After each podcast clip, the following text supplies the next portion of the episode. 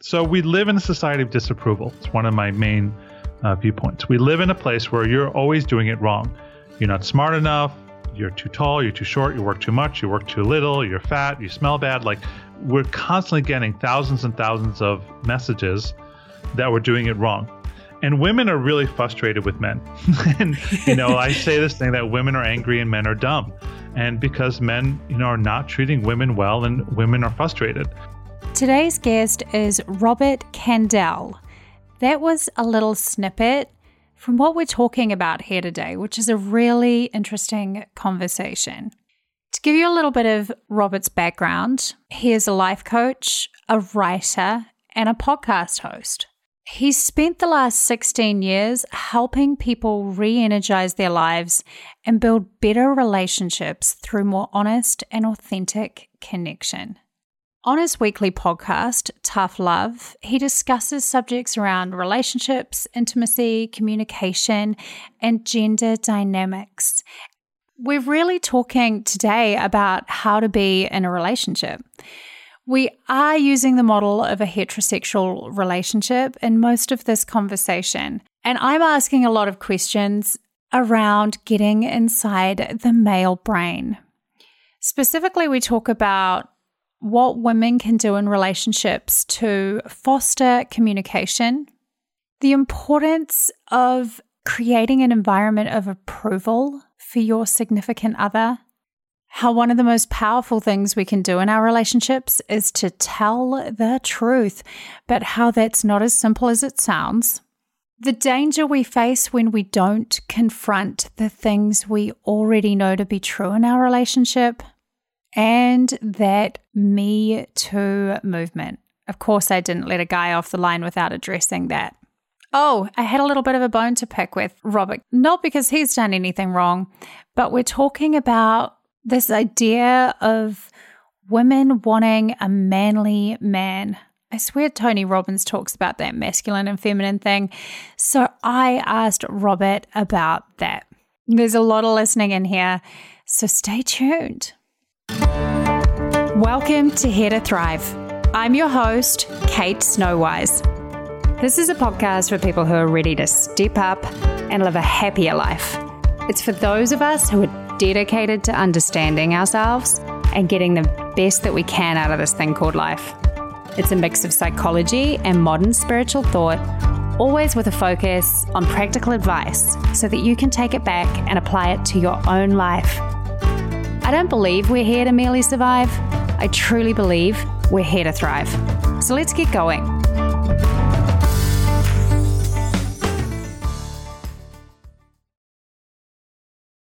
Rob, thank you so much for joining us on Here to Thrive today. Thank you. So it's an honor to be here with you today.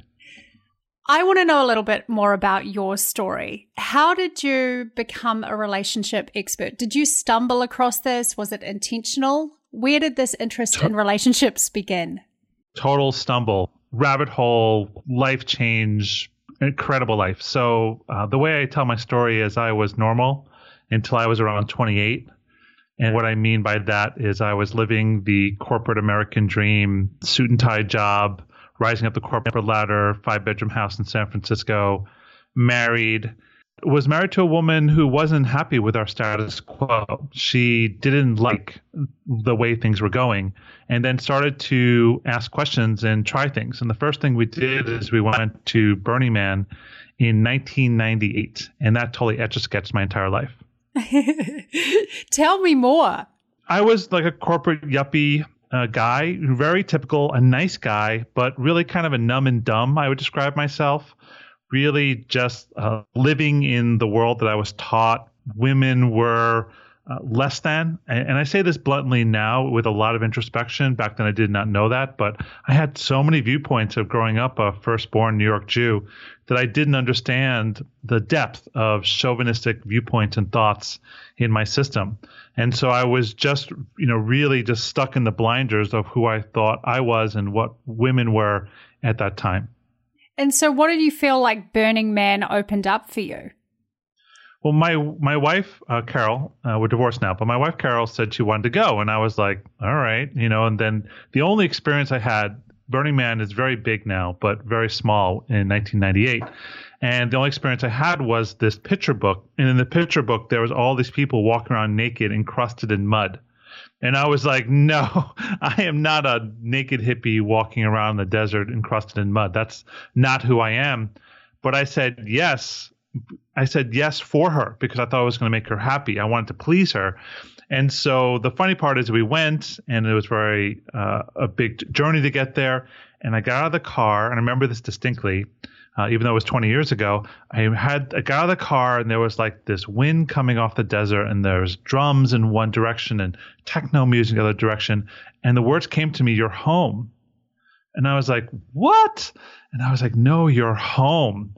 And it was that first moment where I saw the possibility of an alternative life, and it was just a one really strong, deep, intuitive moment of my life. Do you feel like you had been very connected to yourself before that? I had an intuitive side, but it was very, I don't want to say this, sort of like mainstream. Like I knew good business choices or new school choices or friend choices, but it was very narrow in its scope. And I didn't tend to trust anything outside my comfort zone, which was very tight. It's a very tight comfort zone. And so something like that, me being home in an environment like that, was totally alien to me at the moment. So you go to Burning Man. Did you feel at home while you were there? Were you you covered in mud? I'm fascinated now. Oh, I wasn't covered in mud, uh, luckily, but I wa- I did feel at home, which was shocking because I don't know if you know a lot about Burning Man, but it's alternative. There's nudity. Um, I was very kind of ashamed of my body, even though I was in good shape. There was a lot of overt sexuality and it was relaxed. Like i had nothing to do except sit around and read books and eat oranges. And so it was very outside my normal of who i was. Did you say you were in your late 20s at that point? I was 28 and for those who know 28 is a saturn return which in uh, the parlance is basically a life change happened at 28 and it was a major life change for me no way. I didn't know that because I, mm-hmm. my late 20s, around 28, was an interesting time in my life too. So that's really interesting. Every seven years, apparently. Oh, okay. So you go from Burning Man. How do you continue to develop after that? Well, Burning Man, we had some pretty major experiences, um, including one where we started talking about our sex life for the first time. And I had never been honest with anyone in my entire life around my sex and desires. It was all really hidden. And she was the same way. And we had very um, active imaginations, but no communication around it. And so at Burning Man, we had some really honest conversations about things we wanted to change. And so we got back and then we just, we dedicate ourselves to, okay, let's explore what's in there. And so it became a really fun conversation we started taking workshops. We went to a swingers club. It was just like this epic time. And it was San Francisco in the late 90s, which was an amazing time of community, of dance, of raves. And so my whole life opened up from that one time of going to Burning Man, that one conversation about uh, honesty around our sexuality. It sounds to me like you start exploring, but you start learning as well about what it takes to be a human in a relationship that's that's a good thing. I mean, on some level, I was a program. I was a facade before that. I was a book or a script that my parents had handed out to me. Like, this is who you are to be a man in a relationship. You know, you provide for your wife, you go to mountain bike with your buddies, you don't cheat, you don't drink too much, and you're basically live inside a cage. You live hidden. And that's that's who I was and that's how I lived my life. And then the Burning Man experience was the first permission I gave myself to start to bring those parts of myself that were so deeply hidden inside of me out and about. And do you have a partner now? You mentioned that you're no longer with the wife you had when you were in your late 20s. My first wife and I, Carol, had, she was the start of my journey, which I'm really grateful for her.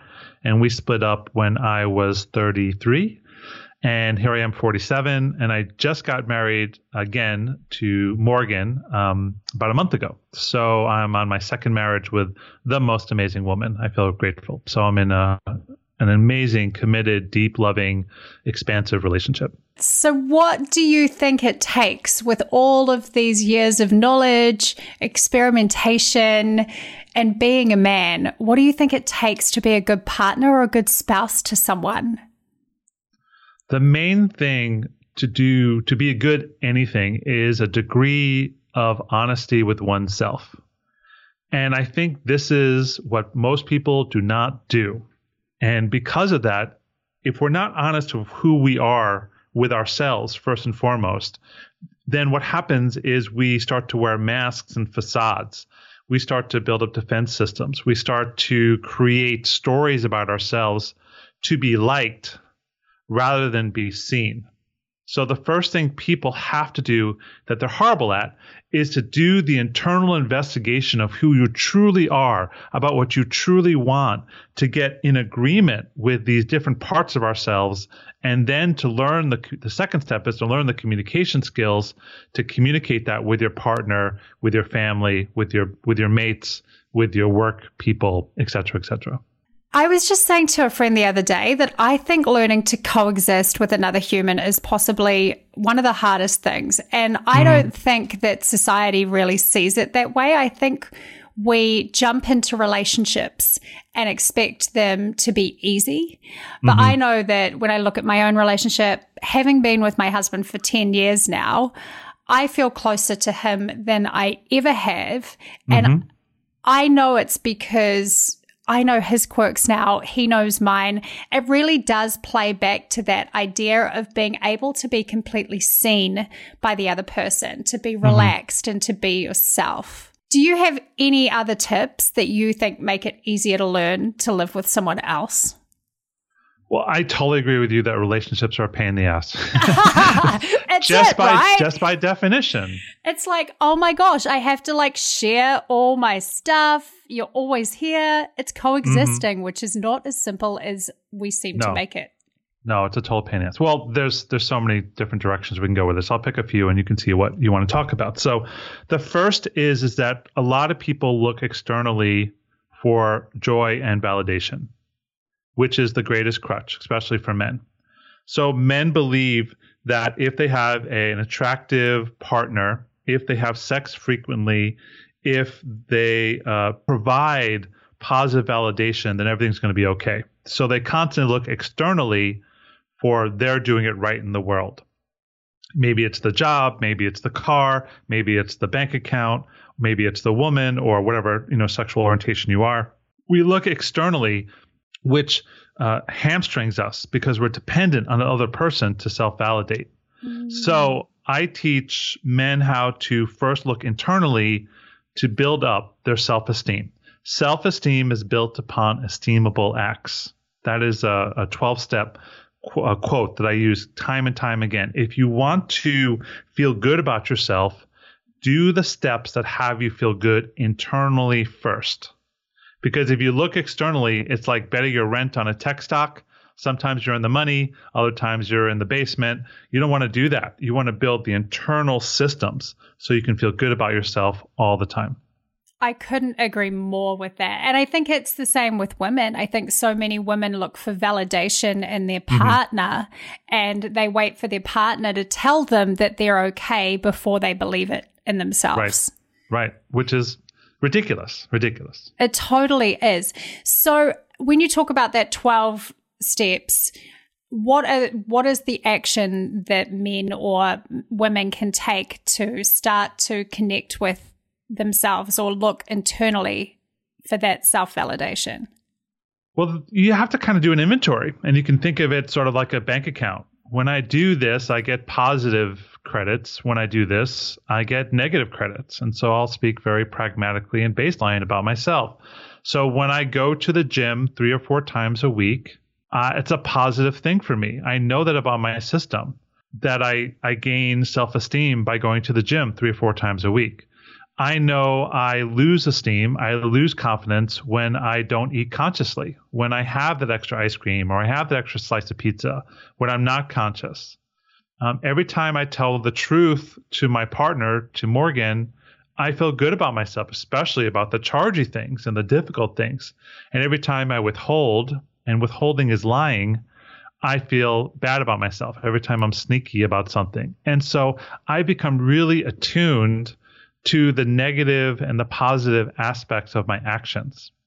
Most people will numb themselves out through alcohol, through shopping, through porn, through gaming, through unconscious acts. So they won't pay attention to the the positive or negative actions. So people in the nu- who are numbed out don't know if the self-esteem is increasing or decreasing. So you have to rise above your numbing options and start to feel. That's so interesting because I'm a huge believer in two happy people make a happy relationship mm-hmm. rather than a relationship makes you happy. And mm-hmm. I know that perhaps the more confident and the happier I've become in myself, the happier my relationship has become. And it sounds to me like you're talking about a very similar idea. Mm-hmm. Yeah, your you know your partner doesn't want to carry you women do not want a man as a child, which is actually uh, a rising epidemic, especially in the States. This Peter Pan, I never want to grow up. But like my ex wife said, she had three children, her two daughters and her husband, her ex husband.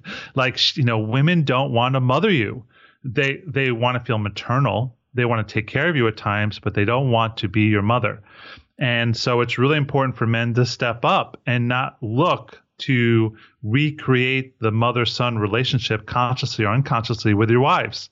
And so I spend a lot of time working on myself, which ultimately really empowers the relationship because Morgan can then choose to take care of me rather than me subtly or not so subtly demanding she takes care of me. What about from the other side? Do men want to be with women who are confident in their skins? Well, that is a very different thing. So men and women are different in a lot of different ways. So women get validation from their attractiveness, how much they can attract, not necessarily their physical attractiveness, though that helps. It's really their ability to manifest and attract things towards them. Men get validation from their production, how much they can produce, how much they can create. These are these are also very general, and I know there's exceptions on both genders and all genders really, but we'll just start there. So when a woman needs a man, when she acts like a broken winged bird, the man gets to play the prince on the white horse. There's actually a lot of validation in that. So a lot of men will look for unconfident women so the man can feel successful in his production of producing a result for the woman. Mm. I look back at my own past and I think about the times when I wasn't so confident. I perhaps attracted relationships, though, that weren't that healthy. Mm-hmm. There was this dynamic of perhaps an imbalance, I would say. Mm-hmm do you think that is something that can be dangerous in a relationship where, say, a woman is lacking a little bit of confidence and a man tries to swoop in and save the day? Can that sometimes turn into manipulation or control?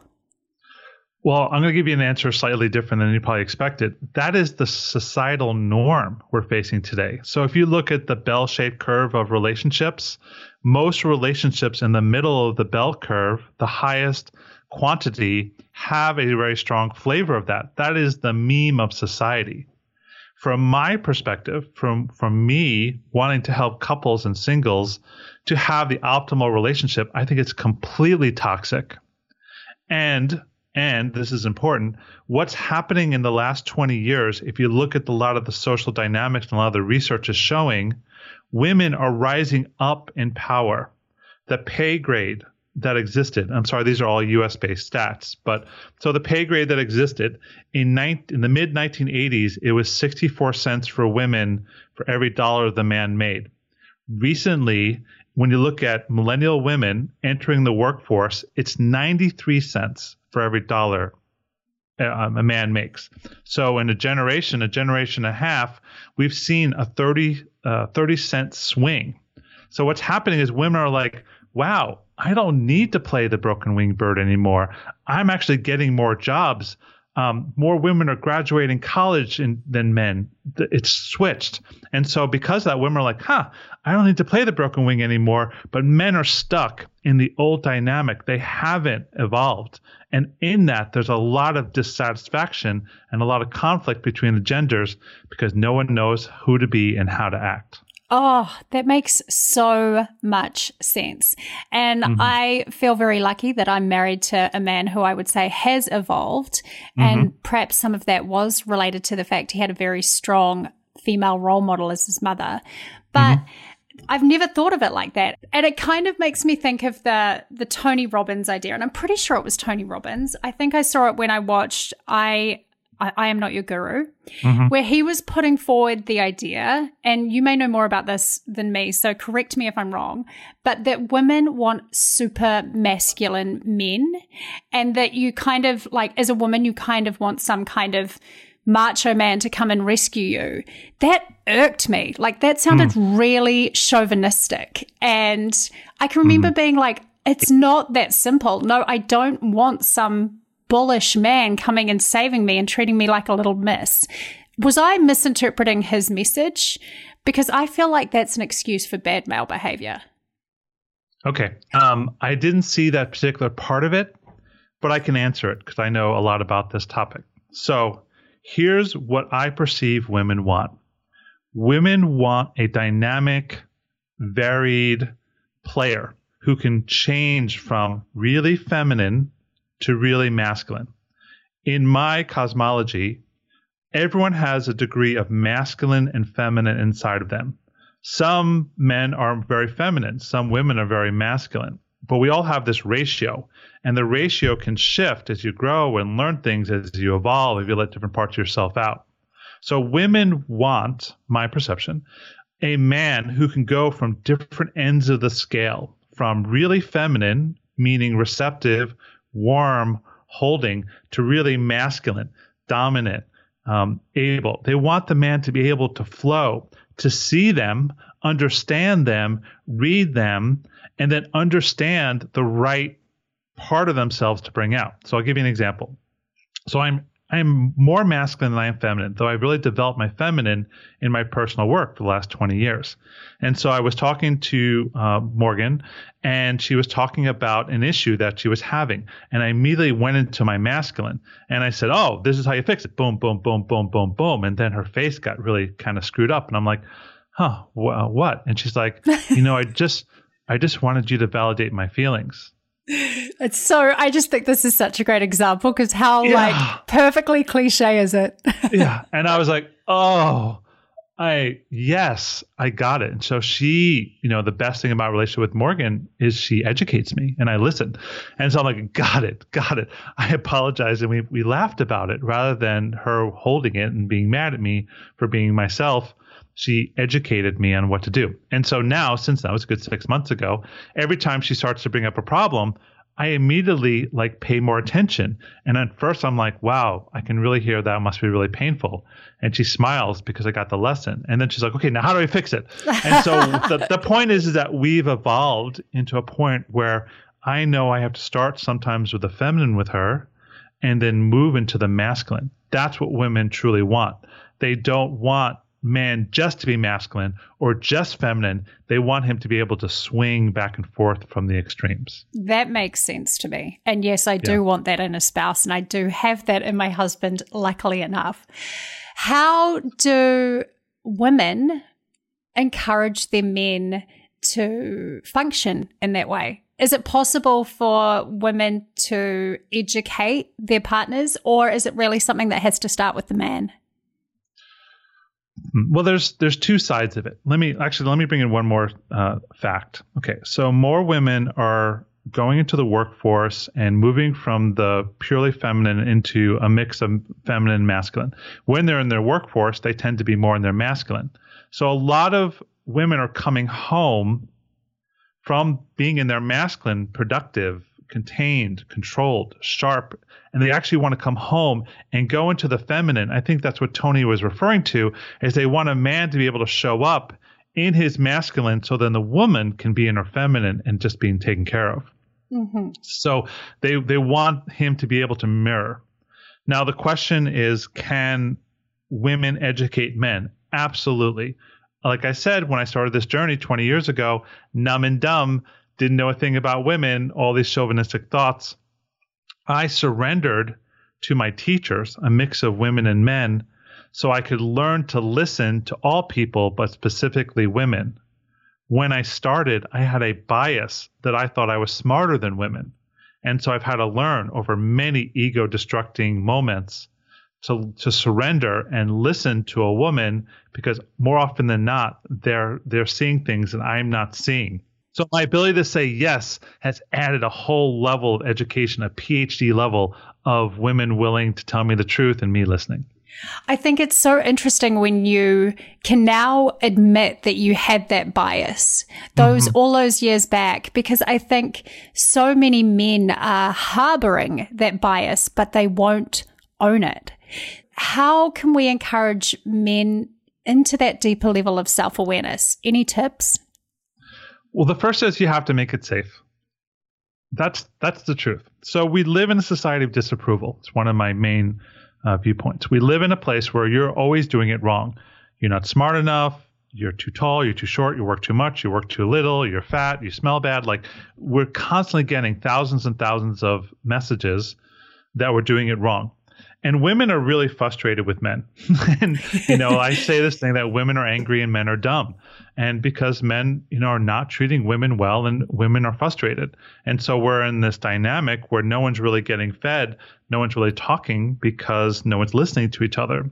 So a woman has to if she wants a man to uh, uh respond to her she has to improve increase her approval muscle her approval capacity to say I, that's not what I want you to do but I appreciate you taking the time to learn to improve. Like it's it's increasing it because when you when you flood your request with approval, a man is much highly uh, more likely to say yes rather than the dis- disapproval and the anger and the frustration that men are used to. So if a woman wants a man to change, the first thing she has to do is be like, okay, he's not acting the way I want him to, but at least it feels like it's possible. I'm going to make it really fun or enjoyable for him to change. That's the first thing. Mm, that totally makes sense to me around that safety idea. And I think it goes for women as well. We, when we feel like we're being attacked, we mm-hmm. become defensive. But when we feel like someone's on our side and they support us, we're much more open to change. Mm-hmm. Totally, totally.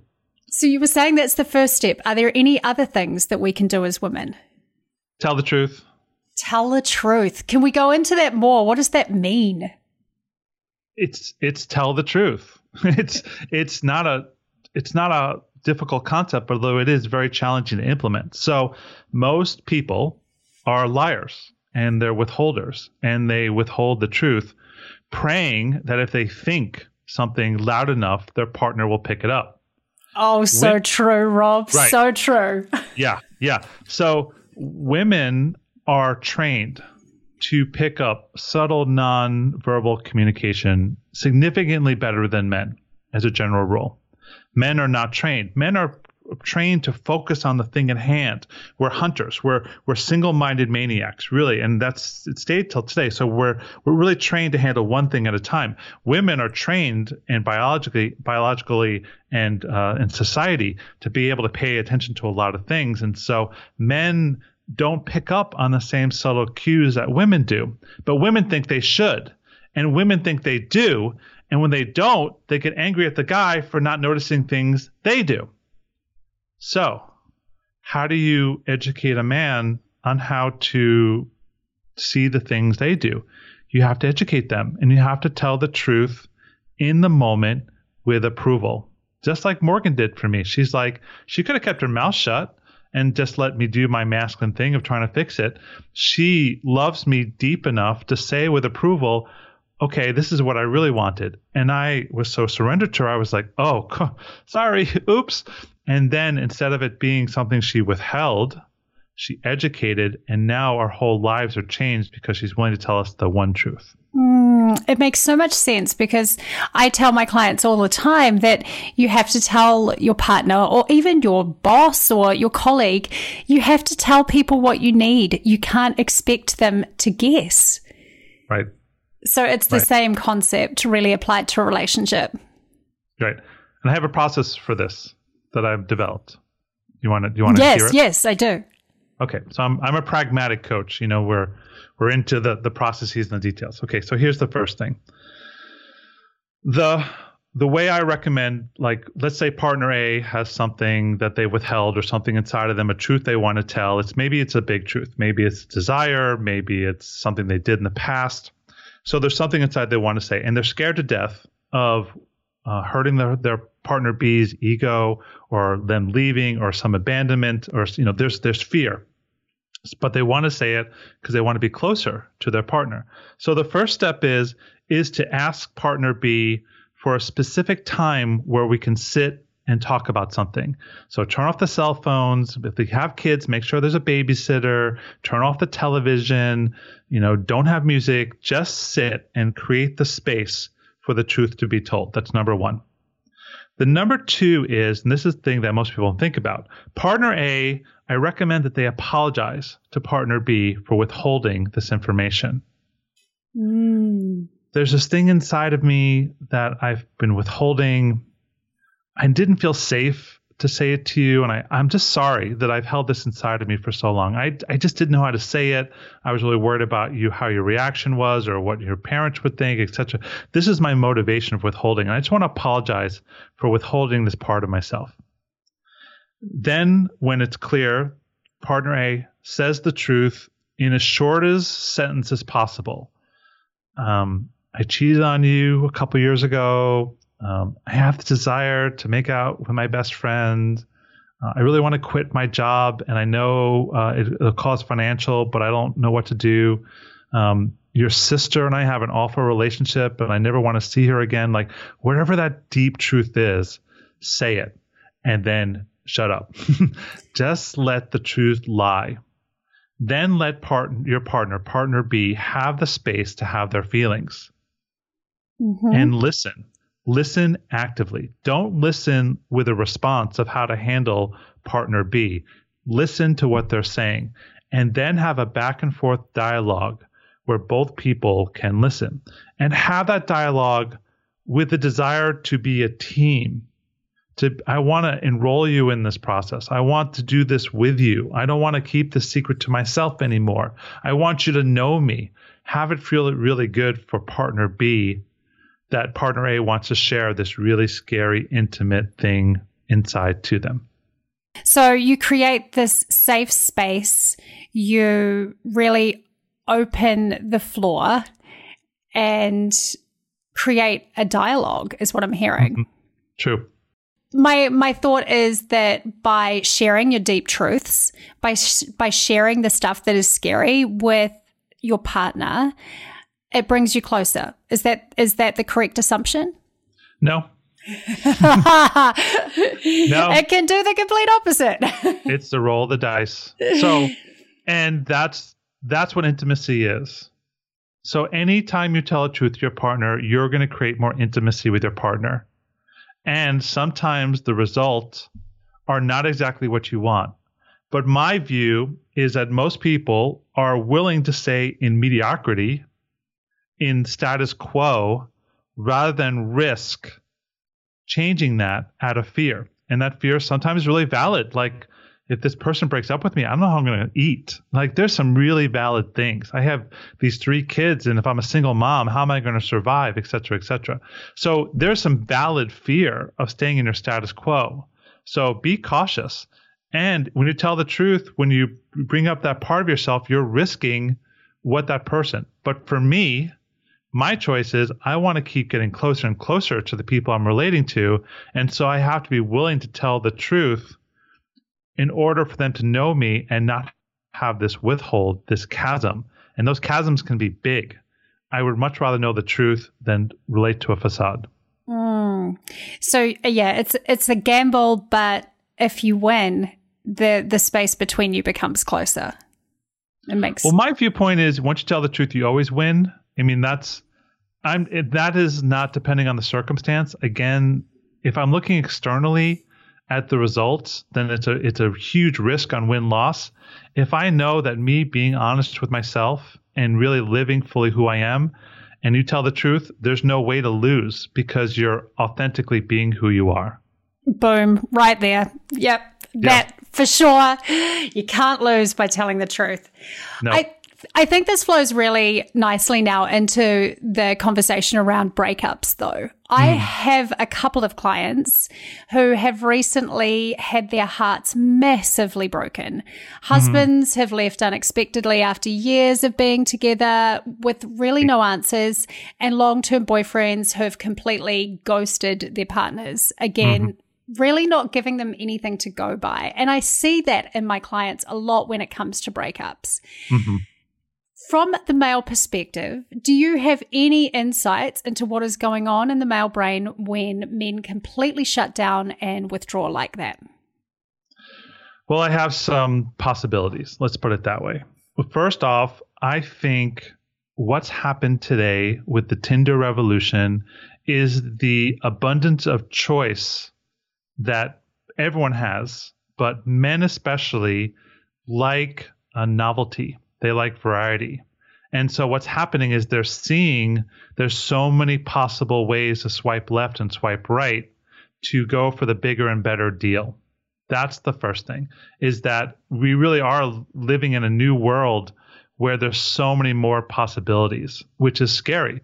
Women uh, don't have the same relationship to it as men do because men are hunters. We want to be able to keep find and change things. So that's that's one side of it. I want to give the reality that it's a horrible epidemic of okay, it didn't work out. I'm going to pull out my phone, and within you know 20 minutes, I could be dialoguing with someone new. That is a new mm. reality that's happened in the last 10 years. So that's the first thing.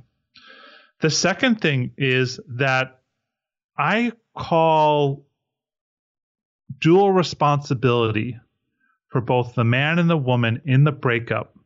Because if a guy is leaving after a year of um, years of relationship on a whim, I suspect the woman knew something was up, but didn't have the courage to tell the truth. Now, of course, there are examples that there's total mystery, but we often non confront what we don't want to see. And in doing so, I think what happens is the man has desire or he doesn't feel safe to tell the desire. I hold both parties responsible for the breakup because the woman didn't ask or see. I'm just kind of thinking about my clients' situations. And when you say it's like a dual responsibility, I, I, and we're talking about that truth telling, I wonder, you know, the responsibility on those other partners to tell their truth while they were in the relationship and they didn't do it. Right. So I'm not saying the men are scot free in any shape or form. I, I hope that didn't come across. No, no, no, it didn't at all. But Yeah. I'm, I am thinking, you know, like that truth telling, because when we're talking about sort of getting ghosted Mm-hmm. or cutting something without very little answers, there has to be a truth somewhere there that wasn't told. Right. Exactly. Mm. Yeah. And so Morgan and I are, you know, we've been together close to three years. You know, we got married a month ago, and it's been a dynamic relationship. And so my vow to her from the very beginning was I'm going to tell you my truth 100% of the time. Then you get to choose. And I want to invite you to tell me your truth. And so she really had a more from a relationship, her, her first marriage, which was sort of a prison where she lived inside a box inside of it, to really having the opportunity to tell me everything. And everything with me and her is interesting and curious. Like, oh my God, that thought or this thought. And so, and it's been a constant dialogue and negotiation and um, morphing and changing. And in that, we know each other. And so, there's no option for us to leave each other by surprise because we can, we know each other so deeply. Mm. So if you're in a relationship where you're looking at your partner and like, I'm not really sure what's going on in there, that's the point to say to that person, listen, there are times when I'm looking at you and I have absolutely no idea who you are. I have no idea why you reacted that way. I want to know you. Can we open up the dialogue so we can truly know each other rather than me sitting in my imagination of who you are? And one truth leads to another truth. This is not like you need to do it all in the first night. It's like you can start to pull the threads and invite out those deepest, darkest parts because most people do not feel safe to reveal the deepest parts of themselves because we're scared of being ghosted or abandoned. So if you make it safe for your partner to tell you the truth, the odds of them staying increases exponentially. Yeah, I'm really getting that theme of safety, right? Creating this environment of safety where it's safe for your partner to tell you their truth and you also feel safe to share yours. Right. And reward them. That's a second piece. Don't just make it safe, you know, just yesterday, um, I did something and Morgan made a face. I like that Morgan makes faces. This is brilliant. She, she she's a horrible poker player. She'd be the first. I mean, horrible poker player. I said something. I said I'm going to the gym, and then she made a face, and I was like, you know, can I ask, you know, what was that thought when I said that? And she went boom, boom, boom, and I went, oh, well, that's not true. This is boom, boom, boom. She's like, oh, and then it instead of me walking away with the withhold or the hurt or the confusion about the face, I asked her and she told me and I believed her. And then I gave her my side she believed me. And all of a sudden, that possible withhold, that possible charge, and we have millions of charges with those with long-standing partners, doesn't get in the way of us relating. It's no longer a question. I have reality. Oh, so such a good example. I'm also just thinking about how probably about a month ago, my husband and I went out on a date night. And as I mentioned, we've been together 10 years now. And he just decided he was going to ask me a whole bunch of questions. Like mm. we were really kind of on a first date. Yeah. And it, we had the most amazing night. We were like, what's your favorite movie? And just what's your favorite food? And there was so many things that I could guess. He'd be like, "What's my favorite food?" And I would guess and would laugh, and or I'd know and would laugh. Or but there were some things that I learned about him that I was like, "Wow!" And we talked about some of our hopes and dreams, and it helped me feel reconnected to him. So I think if you are wondering how to connect with your spouse, it's just a really fun idea to ask them some questions or create an environment where you can open up those kind of fun dialogue, if you like. True. Well, here's another part of that, which I'm glad you said that. So, we are dynamic, evolving human beings, period. So, who I am at 47 is very different at 44. It's very different at 35. It's very different at 25. It's certainly different than 15.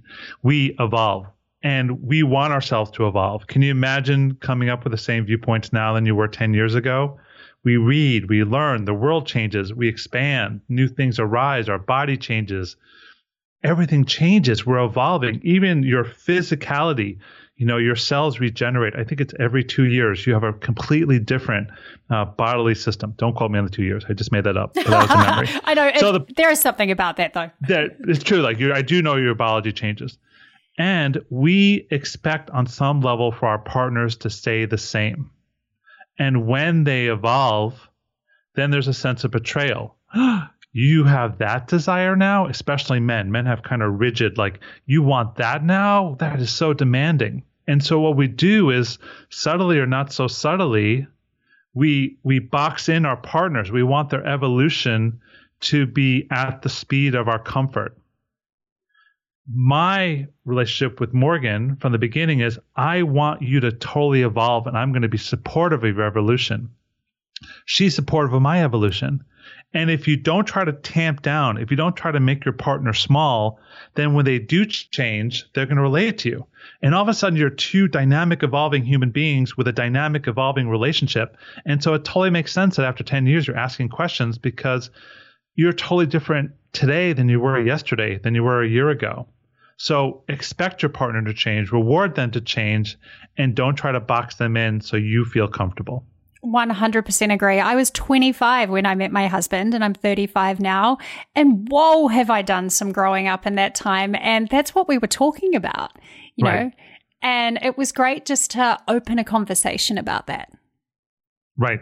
And it's fun. It's like, oh my goodness. We had really? so much fun. We yeah. really did. Yeah. Okay, so when I was in my early 20s, Rob, I had my fair share of heartbreak and rough relationships. All right. And I read a book that was written by the guy who was one of the writers for Sex in the City called He's Just Not That Into You. I don't know if mm-hmm. you're familiar with the book. Someone told me the other day the same guy has written a book called It's Called a Breakup because it's hmm. broken, which I haven't read. But what are your thoughts on the idea that if a guy is treating you like shit, he's really not worth your time? Is it that simple? No, nothing simple. Nothing simple. okay, so first off, uh, you can celebrate your breakups if you choose. Most people look at breakups as failures, or if your relationship ends, it's a failure. I have a 180 degree view from that. My view is that if you were amazing at 25 and all of a sudden you're 28 and your desires change and, you look at that person and you're like, I don't really want that anymore. You know, we look at, we have to make the, the old thing bad to go to our next thing. My viewpoint is, wow, holy cow, I grew so much with you and I'm so grateful. And you can celebrate your breakups as an evolution of who you are. So that's first. And that could include, you know, when I was 25, I was willing to put up with your, you know, drinking, or I was willing to put up with your uh, extra uh, relational activities. Um, I was willing to put up with your slobbery. And now my self esteem has risen at 28, and I'm just no longer willing to do that. So it's important to look at relationship changes as your part of your evolution to celebrate them and not demonize them. It'll save a lot of heartache. And sometimes people break up and it hurts. And so I would say revel in the hurt and look at what it's trying to show you. Wow, there was some toxic aspects of the relationship I didn't look at. Um, and there were some codependence that I wasn't willing to confront. Um, I had some habits. So look at your breakups as great life lessons. Now, if the guy's not treating you well, you have two options. One is you can exit at any point. The second thing is you can say, um, listen, start to tell the truth. Like, listen, when you do that, it doesn't feel good. Is that what you want? And if so, I'm not going to put up with it. And the third is sometimes you want to stay in a situation because you want to expand your practice of capacity. Where you don't want to throw out the relationship. Maybe it's a great guy with a drinking problem. And, you know, it's very hard to get over drinking problems or drug problems or porn or gaming. Addiction is not an easy thing to kick. And so what you can say to them is like, listen, I'll stay with you for one more year. You have a year to get your shit together. And if you're willing to go to AA, if you're willing to give up your drinking, if you're willing to do the program, if you're willing to do the steps, I'll stay with you. And then give them the choice. And if they say, yes, I'm in 100%, thank you for being my muse, my motivation, I'm willing to do it, and he does it, then stay. And if he says, no, I really want to stay who I am, okay, then exit store, stage door left. Mm. I like I like the way you brought up addiction there because I think it's something that affects so many relationships and it's not cut and dry. That's not a simple black and white situation. No. So I like the way that you've given some ideas of of how to deal with that that you don't just immediately need to slam the door on someone you've loved all those years because they're struggling with something like that. Right. I was in a relationship with a woman who was an alcoholic and she started getting sober and I went to Al-Anon. I went to the companion of people who love addicts and boy, did I learn a lot in that program. So we look at the addict as the bad person or the evil thing in the relationship. No, no, no. It's two sides of it. We're both responsible. I co created her addiction. I know that. And so I did my part to clean up my side. She did her part. The relationship ultimately didn't last, but the growth from it was extraordinary. Mm. Right, Rob, I ask everyone on my podcast a little few intermission questions. They're kind of Okay. like a fun, quick question set. Are you ready? I'm ready. Okay. Are you a morning person or a night person? Morning person. What is currently sitting on your nightstand? I am writing this book, and so I have so many books um, about that I'm looking at. Uh, Man Interrupted, an amazing book about young men in society. Uh, your your brain on porn. I just started reading. Um, I'm reading a book on communication. There's a book called Traction about business. So my mind is constantly looking at books and looking at ideas of how to better write my book. Do you read before you go to bed at night? Yes. Right, which is why they're next to your next to your bed. Right. What is your favorite self-care activity? How do you nurture yourself? Uh, two things. One is I like to go to the movies, and I recently discovered why because I'm a total control freak in control of all aspects of my life. And when I go to those movies for that two two and a half hours, I'm totally out of control. I'm sitting back and relaxing. That's one side. The second side is I do like to swim and work out. Uh, there's something about being out of my brain, in my body, that feels really soothing to me. Mm. Do you have a favorite book that you have read over the years? Something that really made an impact to your life or a lesson that stuck with you from a book? Uh, many. Um, the Fountainhead, when I was a kid, Ayn Rand, an amazing book. Uh, there's a book called uh, The Truth by Neil Strauss, uh, one of my friends and associates who is just the big, the best tell-all I've ever read. Uh, an amazing book around sex addiction and uh, just his journey. So the truth is an amazing book. Favorite life lesson that took you a long while to learn, one that wasn't simple for you to grasp. Women are more powerful than men. Love it. Yeah. And women are smarter in a lot of ways that men aren't smart and that was very hard for my ego to accept. It took years for me to fully embrace that. I like that one. What is one thing in your day you can't do without? I think it's the morning process with Morgan. Uh, we usually wake up early. The kids have to be up around seven, so we usually wake up uh, between six thirty and seven. We'll snuggle. We'll make out a little bit. We'll talk. Uh, that connection is one of my favorite parts of the day. Rob, do you believe in the soul? And if so, how would you describe it? I believe in the soul. I believe there's a part of ourselves, uh, call it your master, call it your purpose. I think there's a huge part in ourselves that um, just wants to grow, that beyond our brain and beyond our personalities. So I definitely think there's a soul. So you would say that soul part of us is what's propelling us towards growth? If you listen to it. Yeah, how true is that? And finally, what is fulfillment to you? Fulfillment is setting goals for myself, achieving them inside my integrity. So, integrity is really important to me the belief of following the path within my own set of personal rules. And so, going, going for and achieving my goals by not surrendering my soul to have them. I've done that in the past. I've sacrificed my soul to have my goals, and that's no longer fulfilling. It's, it need to follow it inside my own set of integrity. That makes total sense to me. Not sacrificing your soul for the achievement of your goals. That was fun. Okay, we're going to go back to the topic now, though. I've got a couple okay. more questions for you just to wrap up. Great. I want to talk about the Me Too phenomenon because it's kind of hard not to right now. Sure. Are we seeing a sea change in the relationship between men and women at a macro level for real? Do you think that men are learning something from the Me Too movement? I think we're in a total epic change. Uh, just watching the the um, Golden Globes last night was, or reading about the Golden Globes specifically, was really interesting. And I think men are more scared than wanting to learn. I think men have the fear of God in them of the change that's happening, and the effect is going to be very interesting to watch. Men have been really clueless for the last 15, 20 years, especially. And now what they're seeing is their actions are being called to the mat and there's significant consequences on all levels of what they did and what they do. And so men are scared to death. Mm. So, do you think this leveling will lead to a new way for us to coexist as two different sexes in the world? And, like you said, it's not as simple as two sexes, but if we were to generalize and simplify. Mm-hmm. Absolutely. I think we're an epic time of change. I think it's been happening anyway. I think women, as I mentioned, there's so much statistics that are showing that women are living more in choice than habit in the world. I think men are totally confused. That's why I'm writing the book.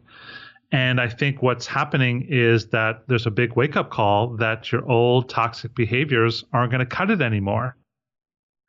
You know, you can get in some serious life changing trouble or jail if you act inappropriately. So, catcalling, the basic level of catcalling is changing, hopefully for the better. It's not going to be an instant change.